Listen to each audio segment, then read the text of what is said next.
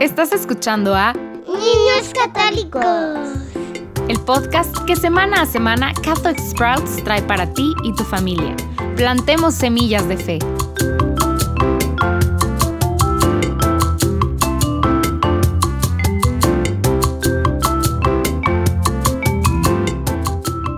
Bienvenido de nuevo a esta aventura en la que estamos investigando todo lo que es el credo.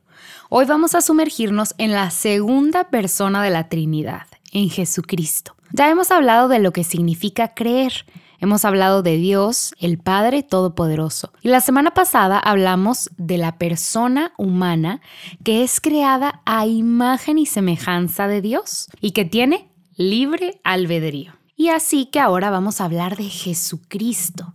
¿Qué es lo que sabemos? Bueno, sabemos que tenemos un Dios, pero este Dios está compuesto por tres personas que están unidas de una manera infinita y difícil de entender. Y la segunda persona de esta Trinidad es Jesucristo. Sabemos que Jesucristo existió desde el principio de los tiempos cuando Dios creó todo, que estuvo allí en el momento de la creación.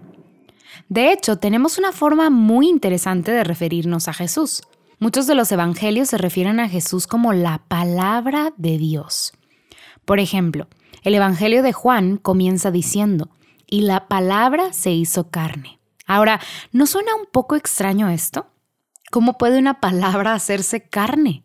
Bueno, eso es algo que probablemente nos tendrá sorprendidos hasta que lleguemos al cielo. Pero ahora recordemos esa historia de la creación. ¿Qué es lo que Dios hace cuando estaba creando?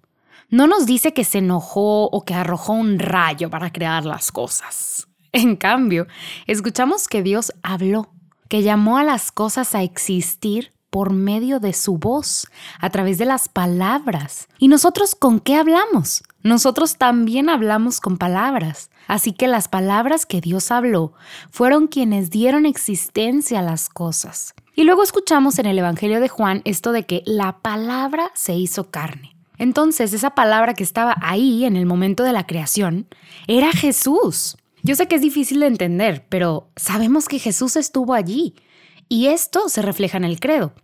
Estas son las líneas en las que vamos a profundizar hoy. Entonces, escuchemos. Creo en un solo Señor, Jesucristo, Hijo único de Dios, nacido del Padre antes de todos los siglos, Dios de Dios, luz de luz, Dios verdadero de Dios verdadero, engendrado, no creado de la misma naturaleza del Padre por quien todo fue hecho. Sé que parece mucho y tal vez incluso parece que estamos diciendo lo mismo una y otra vez, pero hay dos cosas a las que hay que prestar muchísima atención. En los años 300, en Nicea y Constantinopla, cuando estaban escribiendo este mismísimo credo, ellos veían que esto era algo muy importante para que la gente entendiera. Estaban tratando de ayudarnos a ver a Jesús como un ser humano que vivió en esta tierra, que lloró, que pudieron matarlo y que sangró y sintió dolor. Todas esas cosas son muy humanas, pero también seguía siendo, sin duda alguna, Dios, que estuvo allí antes de todos los tiempos antes de que cualquier cosa fuera creada o incluso antes de que comenzara el tiempo. Jesús es Dios de Dios.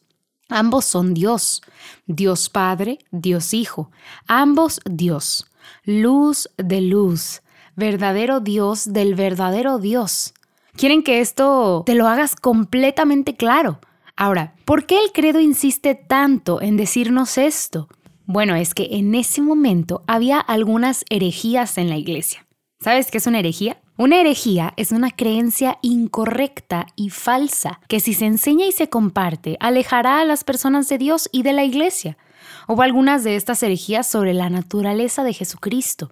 Algunas personas creían que Él no era verdaderamente Dios y otras creían que Él sí era Dios, pero que no era completamente humano. Este credo deja en claro que nosotros como católicos creemos que Jesucristo fue 100% humano y 100% Dios. Ahora sabemos que las mates pues no nos cuadran porque nuevamente los misterios de Dios no son fáciles de entender para nosotros, pero sabemos que de alguna manera, milagrosamente, era 100% Dios y 100% humano. El credo también es muy claro en que Jesús no es criatura, no es creado por Dios, nació de Dios.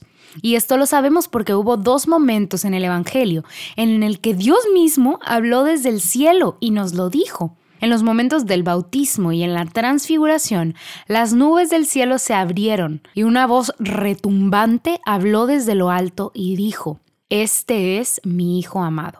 Ayer hablábamos sobre cómo todos los seres humanos son hijos de Dios, pero existe una relación especial entre Dios Padre y Dios Hijo, y es un vínculo especial más estrecho. Y lo que sabemos es que ambos poseen la misma naturaleza. De alguna manera, son la misma naturaleza. Ahora, Pensemos por un momentito en un paquete de queso, ese bloque de queso así que viene en, un plastiquito.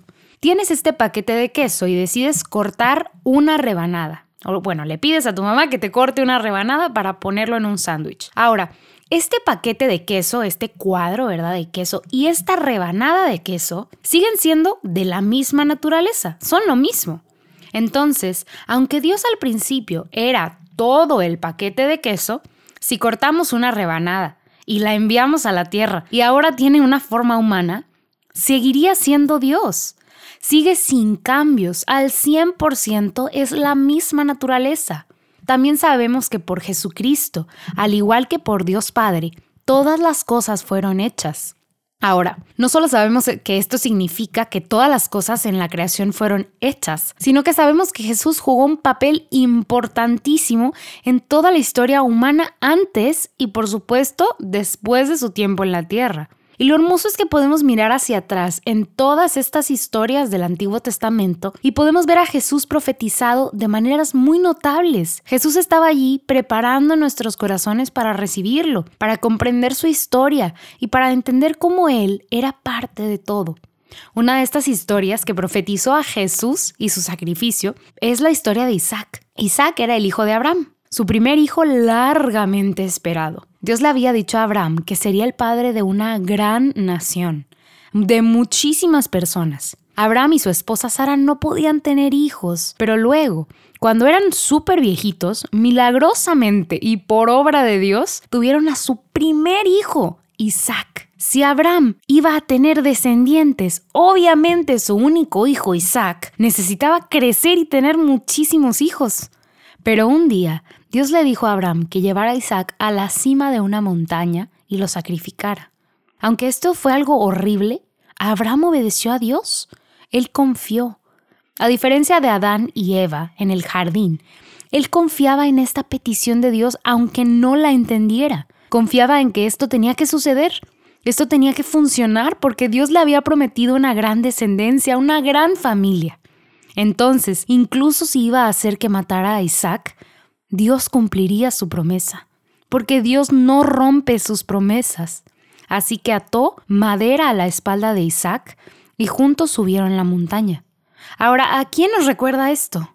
Un hijo inocente al que le amarraron madera a la espalda y lo hicieron subir una colina donde sería sacrificado, y un padre dispuesto a dar ese sacrificio por los demás. Bueno, por supuesto que esto debería de recordarnos al mismísimo Jesús, llevando su cruz al Calvario y a Dios, el Padre en el cielo, dispuesto a ofrecer este sacrificio por nuestro bien. Por supuesto, al final a Abraham no se le pidió que sacrificara a su hijo Isaac. Dios estaba tan complacido con su obediencia y en cambio Abraham sacrificó un carnero. Y por supuesto, Abraham se convirtió en el padre de una gran nación, los israelitas. Pero Jesús sí ofreció su vida. Dios no se ahorró el dolor de este sacrificio, aunque lo evitó a Abraham.